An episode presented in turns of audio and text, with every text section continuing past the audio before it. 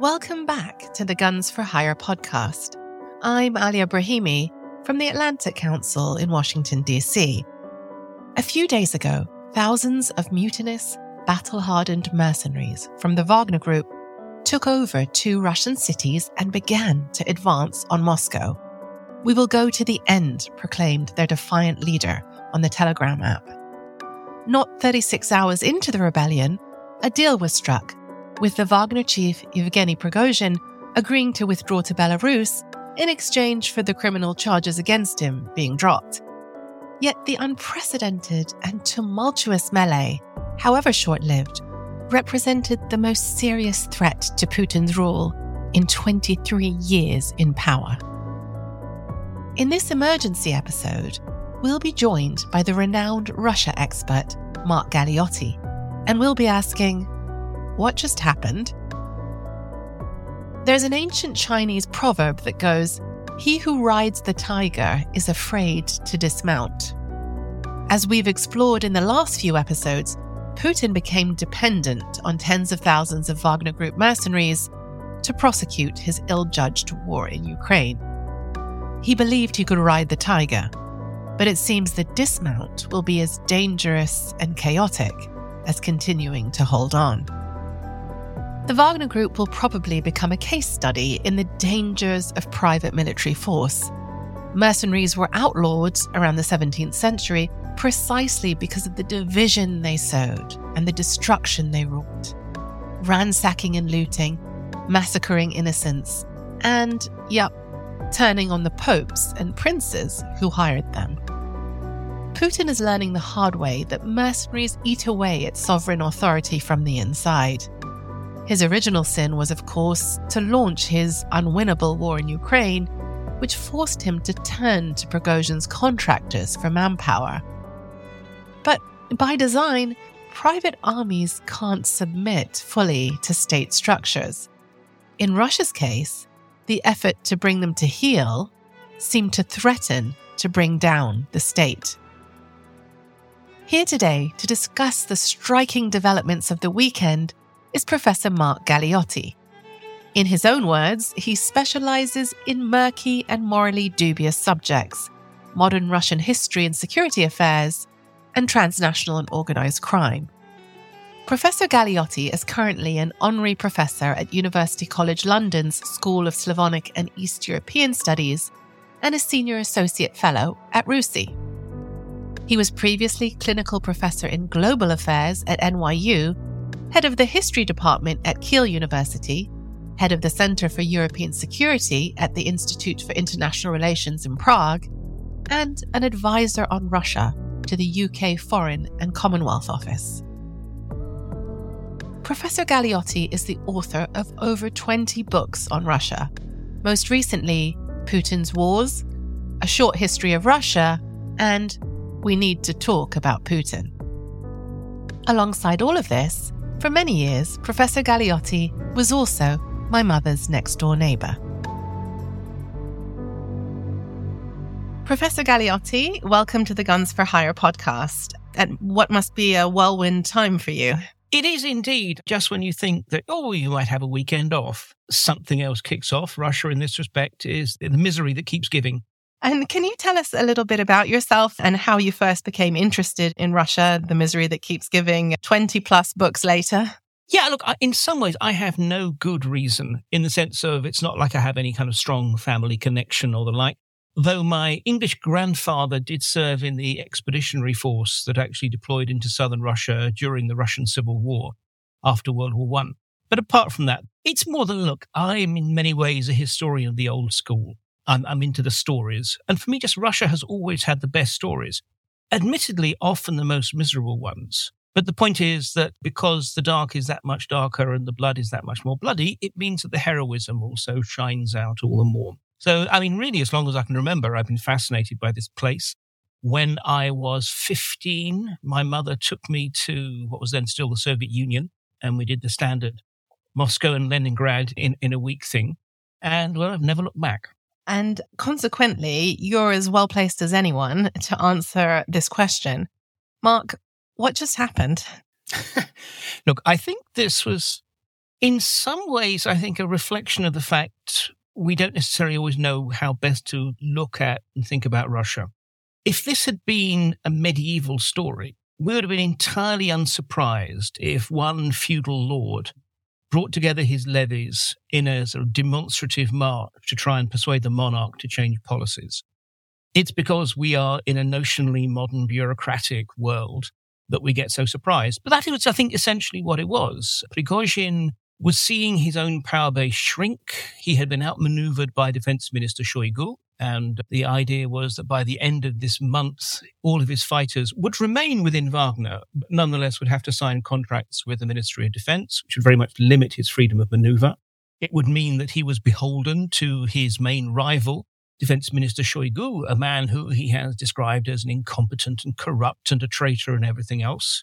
And I think, therefore, he just felt this was his last opportunity to try and persuade the monarch to change policy. And look, I, don't think for a moment this was about toppling Putin or taking Moscow or anything similar. I think this was an expression of will and capacity that he thought would precisely persuade Putin that, in fact, he should side with Prigozhin instead of Shoigu. And it then all spanned totally out of hand in different ways. But I think that was the idea. It was coercive negotiation more than anything else. So it was a messaging campaign. Yes, I mean, this is it. It's hard to think of pushing 4,000 troops to within 200 kilometers and shooting down some various planes in the process as just messaging. This is Prigozhin's world. This is the messaging. At least he didn't do it with a sledgehammer for once. Mm-hmm. And wasn't it extraordinary from a narrative perspective that when Putin emerged on television, he actually didn't play it down on television or sort of put it in its proper context as you're intimating and and say that all is well and we're going to squelch these little squirts or whatever. But rather he used this very dramatic language and invoked the specter of the bolshevik revolution. What do you think was happening there? Was that another instance of ill judgment by putin? I think so. He did not look poised I don't get the sense that this was a kind of a carefully calibrated statement that 15 different people had commented on and so forth. And we also know that one of Putin's real hot button issues is what he regards as personal betrayal. Mm. Traitor, he so he said often enough that, you know, enemies you fight with, but someday you may make a deal with. Traitors, you can do nothing but wipe them out because they will stick a knife in your back. Mm. So I think in that context, I think he was genuinely angry and genuinely scared. And I think, again, Putin likes his historical analogies. And in some ways, I'm not sure if his 1917 analogy was with the Bolshevik Revolution or whether it was the Kornilov mutiny earlier in the year. Right. In which a, a Tsarist general took his own forces, a sort of cavalry force, so called Wild Division, and brought it in to precisely try and bring pressure to bear on the very weak provisional government. And the interesting thing is that actually forced the provisional government to arm the Bolshevik or the Soviet militia, the Red Guard, right. which in due course led and to the revolution. Them. But the mm-hmm. point is, interestingly, mm-hmm. is either parallel, whether we're talking about the Kornilov mutiny or whether we're talking about the Bolshevik rising, if you think about it, it was against a very weak government. Mm-hmm. Usually, Putin uses historical analogies to big himself up, to compare himself with figures like Peter the Great. Right. Now we actually have Putin, and I think inadvertently, there's a limit to how much we should read into this, but inadvertently actually paralleling himself to a very weak and fragile government, mm-hmm. which is in some ways, though, that's one of the reasons why he had to speak out so firmly, because in some ways he didn't feel strong enough right. to be able to treat this as just a little blip. That's fascinating. So, do you think, given the sweep of history, is this the beginning of the end for Putin? And is there blood in the water? And if so, what are the tells that a further challenge to Putin might be coming?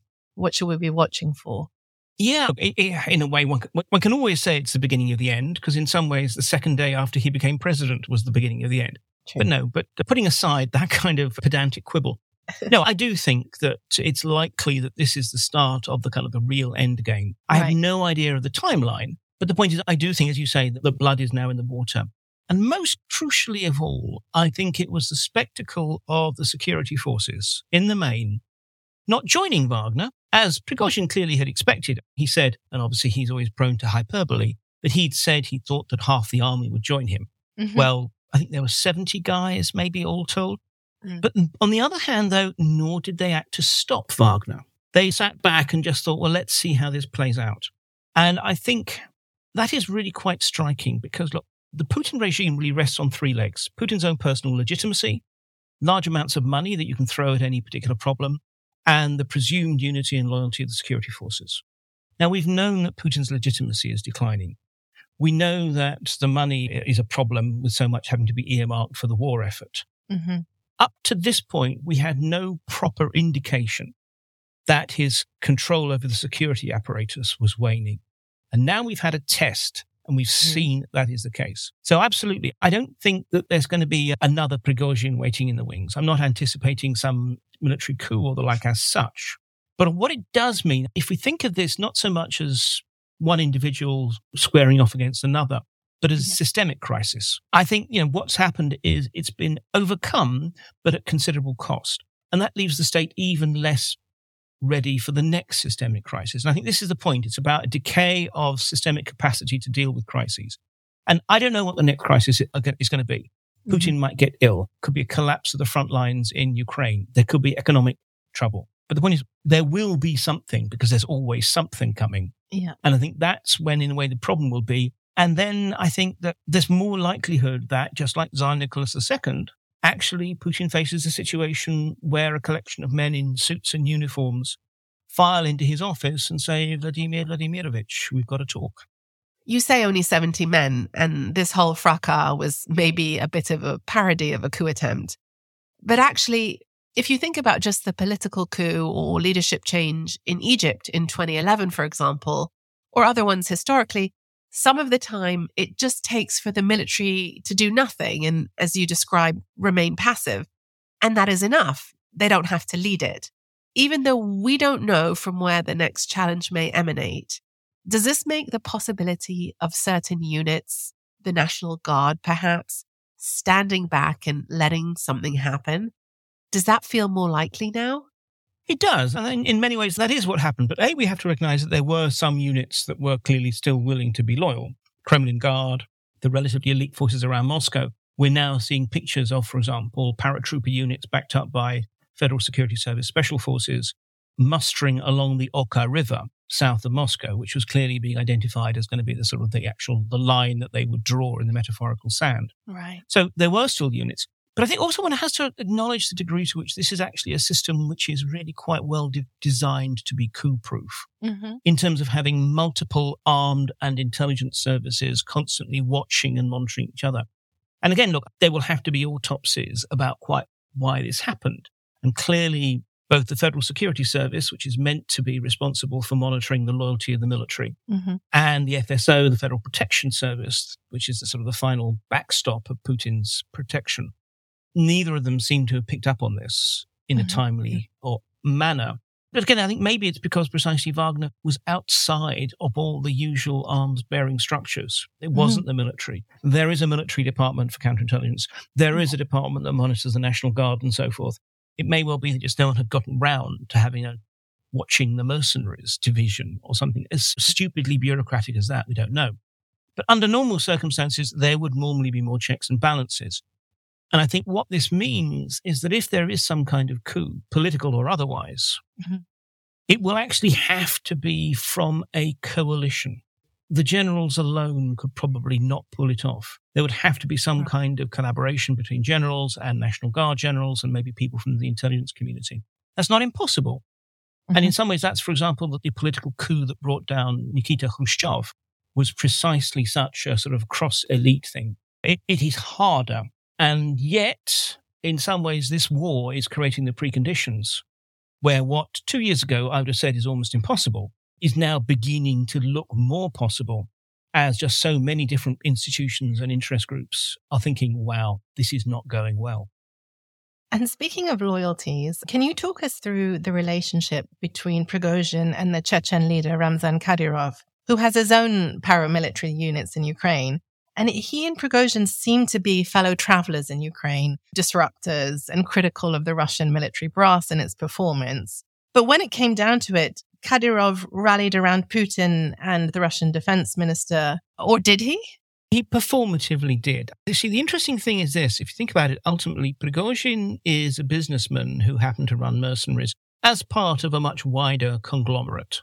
Kadyrov is ultimately a regional satrap.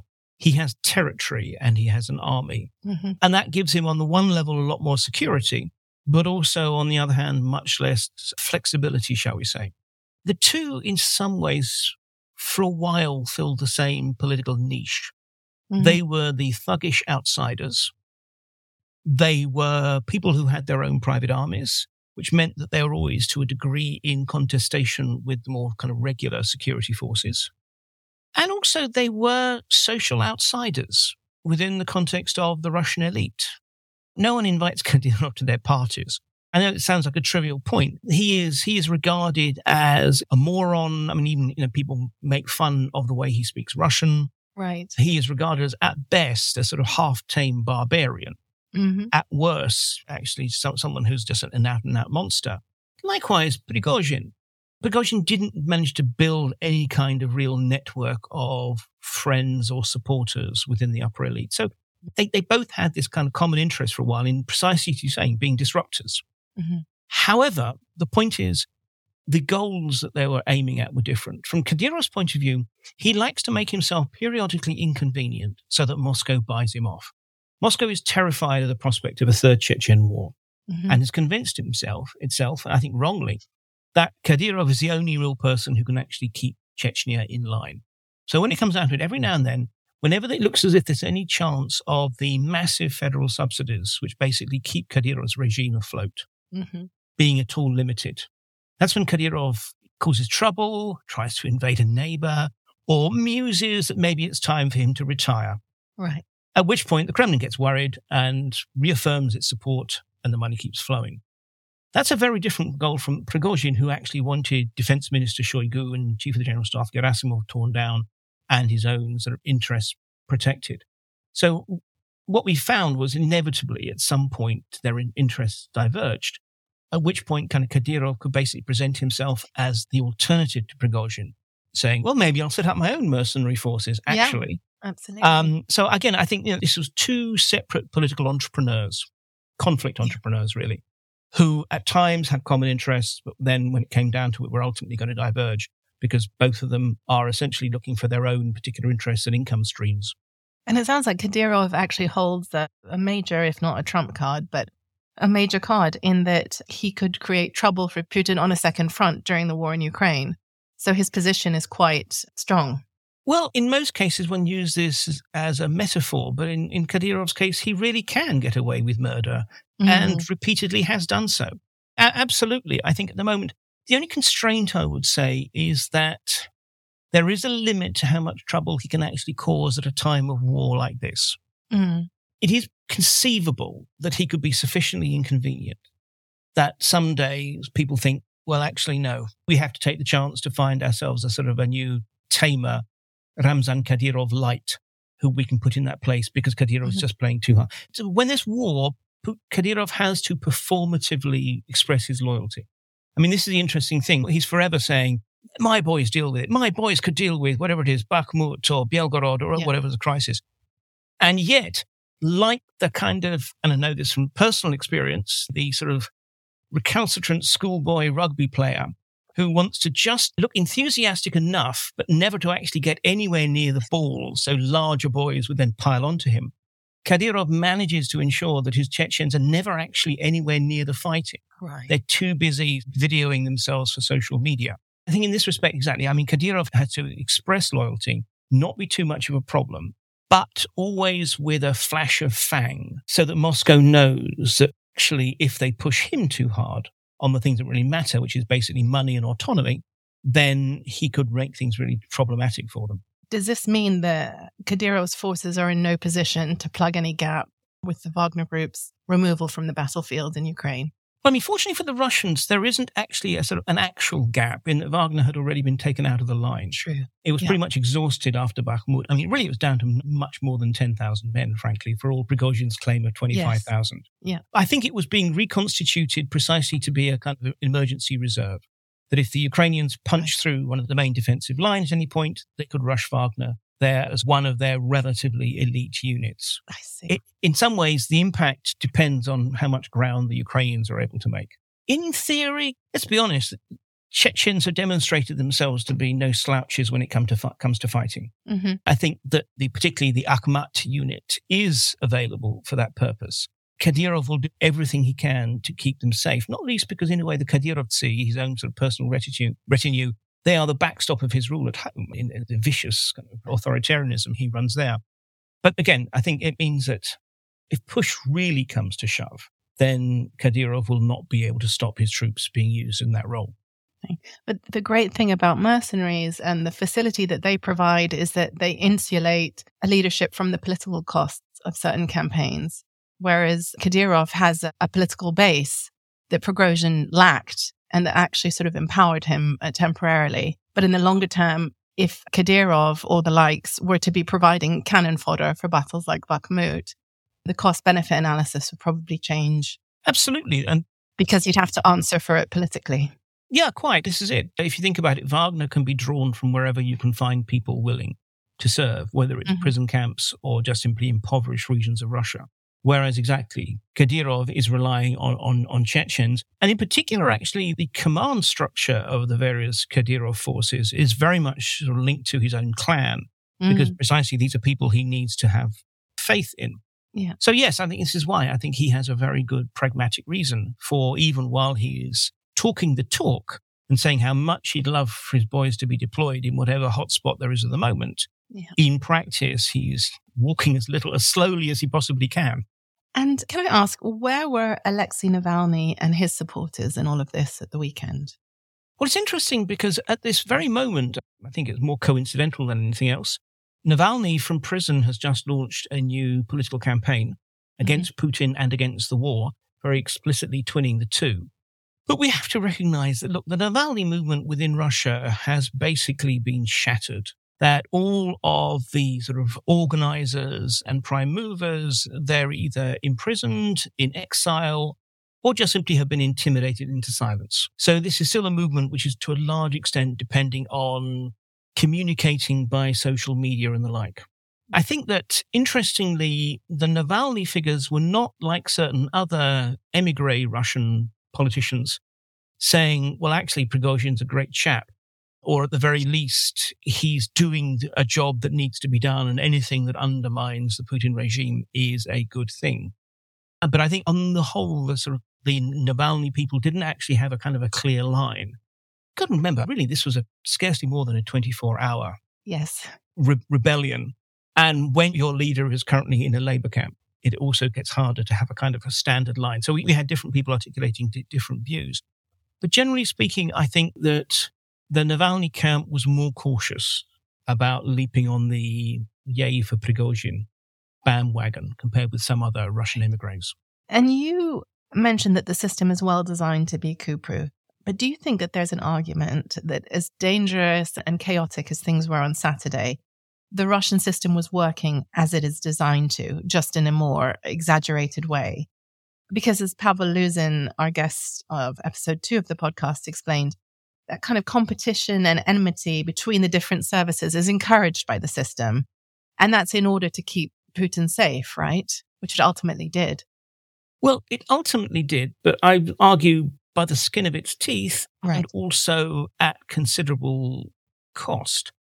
The interesting thing is this yeah, absolutely. The whole Putin system is built around divide and rule mm-hmm. having in individuals and institutions with rival and overlapping interests, keeping them competing, all very cannibalistic, mm-hmm. because that retains Putin's position as the final arbiter. He gets to resolve these disputes, and he's the only person who can resolve these disputes. Two points are, that are worth making. First of all, that has proven monstrously dysfunctional when transplanted to the battlefield. What works at keeping Putin in power for 23 years in Moscow does not work when you're trying to run a war. And this is the point, even by elevating Chief of the General Staff Gerasimov to be the overall joint force commander in Ukraine, it has not done the job. Prigozhin's people did not necessarily obey military orders, or rather, any military orders then would have to be approved by Prigozhin's command cell before they'd actually follow them.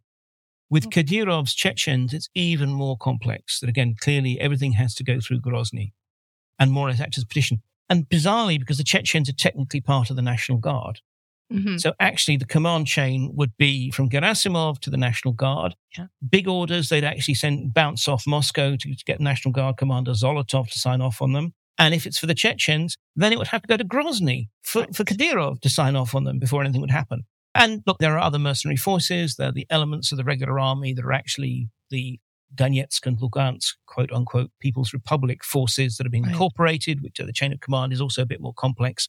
Whereas the Ukrainians are demonstrating very effective unity of command.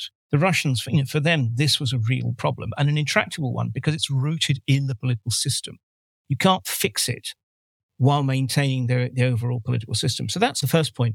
And the second one is this system demands and requires Putin to be the figure at the heart, monitoring all these rivalries, stopping them when they begin to become dangerous to the system overall, and resolving them as and when. Putin has been not doing his job for really quite some time. And it's not just the Prigozhin Shoigu spat. It also relates to a whole collection of domestic issues, rivalries between regions, mm-hmm. disputes over the future of the Yandex Technological Corporation and such like. But, you know, obviously, when it involves men with guns, it's more obvious. We'd known for a long time that there was this dysfunctional rivalry. We didn't necessarily know it was going to lead to Prigozhin marching on Moscow. But still, it was clear that it was burning out of control. And the point is, this is a system in, in which only Putin can ultimately resolve. If Prime Minister Mishustin had tried to step in, he wouldn't have had the authority and it would have looked as if he was usurping Putin's prerogatives. So he couldn't have done that. So I think this whole issue actually is in so many ways a product of the system itself. It requires the figure at the heart of it to be very active, proactive, and aware. And Putin increasingly is just not doing his job. There is a Putin shaped hole at the heart of it. Why? Is it incapacity? Is it misjudgment? Is it lack of access to credible information? I mean, I suspect it's a bit of all of those. And look, this is speculation, so treat it with caution. My view is this look, for a long time, we've known that Putin does not make decisions easily. For all his macho persona, he actually is very risk averse. And therefore, particularly when it's tough decisions, he tends to actually put them off as long as he possibly can, and therefore often actually makes the decision too late and therefore counterproductively. Mm-hmm. And I think, particularly at the moment, the dilemmas have multiplied for him really right. since February of last year. The stakes have increased, and he's in a situation where really he's choosing between worst options rather than an obvious good and bad. And that seems to be paralyzing him he's around a lot. We see him greeting school children and doing all the sort of ceremonial stuff. But he's not actually handling the really important decisions because, as I say, they're scary. He doesn't want to get them wrong, so he doesn't take the chance of getting them right. There's an element of being overwhelmed. And particularly when it comes to something like Prigozhin Shoigu. The, because after all, again, this is men with guns he may well have a kind of the pragmatic answer is you go with the person who has 850,000 troops under their command yeah. rather than the guy who's got 10 to 20,000. But on the other hand, Wagner had been useful and Prigozhin was is a more scary guy. Both Prigozhin and Shoigu, in their own ways, they're very different operators, but neither of them is someone whom you can regard as negligible and given that things have gone so spectacularly awry in Ukraine, both in terms of the disaster at Bakhmut and now the abortive coup, do you think it's likely that Prigozhin will cut his losses, if he has any agency at all, and retreat to Africa to defend the Wagner Group's growing, growing ties and commercial interests there? Or do you think the prospects in Africa are too strong to hand over to Prigozhin now and that he'll have to give those up too? That's an interesting question, which uh, we haven't had any real hint of the answer to that yet. It's clear that Wagner in Russia and Ukraine, that's, that's over. The individual fighters are being, going to be rolled into other units and such. But there's not been any sense about wanting to likewise disassemble Wagner in Africa because it's, look, it's highly lucrative, but even more so, it, it does garner for Russia a certain kind of, I wouldn't exactly call it soft power, but a certain kind of power projection. Yeah. Now, it may well be that I think the ideal for the Mos- for Moscow would be if Prigozhin were willing to continue to run it from Minsk with the same kinds of understandings. Now, I'm not entirely convinced that would work. Right. Because in a way, part of it was precisely the close interaction of Prigozhin with the Russian state that made it work. But on the other hand, from Prigozhin's point of view, what else is he going to do? It's all very well saying that all charges against you have been waived, but we know that Putin regards him as having personally betrayed him because after all, Prigozhin is a creature, a creation of Putin's. He's Yeah. risen on Putin's coattails. Yeah. So there, there must be that strong sense of personal betrayal. And frankly, people who have betrayed Putin, especially of late, have not really prospered. And frankly, if Litvinenko was not safe in London, then Prigozhin is certainly not going to be safe in Minsk. So it may be just simply that continuing to run Wagner abroad is not only a way of earning money, Yeah. but it also continues to earn him a reason for the Russian state not to come after him. That's totally speculative, though, but I do imagine that Moscow doesn't want to see Wagner disappear in Africa. Just on uh, Prigozhin's future, history is replete with examples of mercenary leaders that end up amassing too much money and power and things ending very badly for them, as you intimate. Sean McFate described how the mercenary leader Wallenstein, who commanded the armies of the Holy Roman Emperor during the Thirty Years' War, he became hugely powerful and he woke up one day with a spear axe in his chest. Is Prigozhin a dead man walking, as you're sometimes hearing? Well, I suppose, yes. Again, if I was being really pedantic, aren't we all? But if I was being you know, beyond that, look, I think in some ways, Prigozhin has to outrun Putin Right. in the sense of, yes, on one level, I think that Putin will absolutely not forgive and forget. And although it may well be that they will give him more latitude if he continues to run Wagner in Africa, or it may well be that they want to anyway leave a certain grace period so that it doesn't Yeah. look quite so obvious. Yeah. But conversely, as we've said, one could argue that actually Putin's own time in power is beginning to, to come to its twilight moment. So that maybe actually from Prigozhin's point of view, and one of the reasons for making this deal in the first place is if you reckon this gives you a year, two years, five years, it's not impossible that you're willing to take that gamble. But in the course of that, Putin will fall and you don't have to worry about his malice. Yeah. So is it a sense that if he survives the next few weeks, he'll probably survive the next few years? The on- honest answer is, what do I know? I mean, I suspect, let me, let me put it this way. I would be surprised if they went after him within the year, assuming he's willing to play ball. Yeah. But at the same time, this is a man with, I think it's fair to say, relatively limited impulse control, Yes. who also takes his feuds very seriously. Yeah. So it also remains to be seen whether Prigozhin's willing to play along. That's right. The interesting thing is that the catalyst was that he wasn't willing to just give up what he'd built, even though he'd only been able to build it with Putin's patronage and permission. And quite frankly, as I understand it, and certainly the sources I'm working on, in the course of the book on Prigozhin that I've been working on before the coup or mutiny or whatever it is started, I should add, Prigozhin didn't want to set up Wagner in the first place. Oh, interesting. I mean, actually, it was the Kremlin that went to him and said, look, we want this done, yeah. and we've decided that you're the guy. Oh, and by the way, you want all these huge government contracts to feed the army and so forth. Well, are you going to play ball with us? Hmm. So I think from that point, he seems to have actually identified himself a lot more with Wagner. And I think from his point of view, I think he'd identified it. That there was a genuine, I think, belief in the fact that his boys had been squandered. When Right. one sees those videos of him standing in front of piles of bodies, basically screaming, Where is my fucking ammunition? and so forth. Yeah. I don't think that was just purely performative. I think he had actually got on board. But also, more generally, in some ways, I think he felt that if Shoigu won and, and basically devoured Wagner and subsumed it within the armed forces, then although, yes, there's the Concord Group, his wider business empire, there's Wagner in Africa and so forth, but that he himself would be a much diminished character.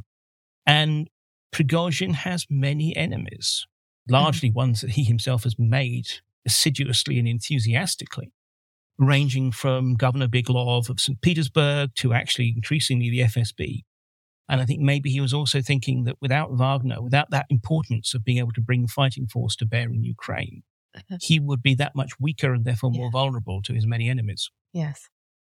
The premise of this podcast is essentially that by wielding violence independently of the state, mercenaries present a direct challenge to the Westphalian system and the current world order.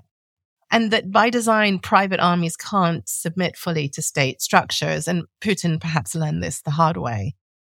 But how important is the mercenary, the specifically mercenary element in all of this? The fact that the Wagner Group is a mercenary outfit rather than just another paramilitary force.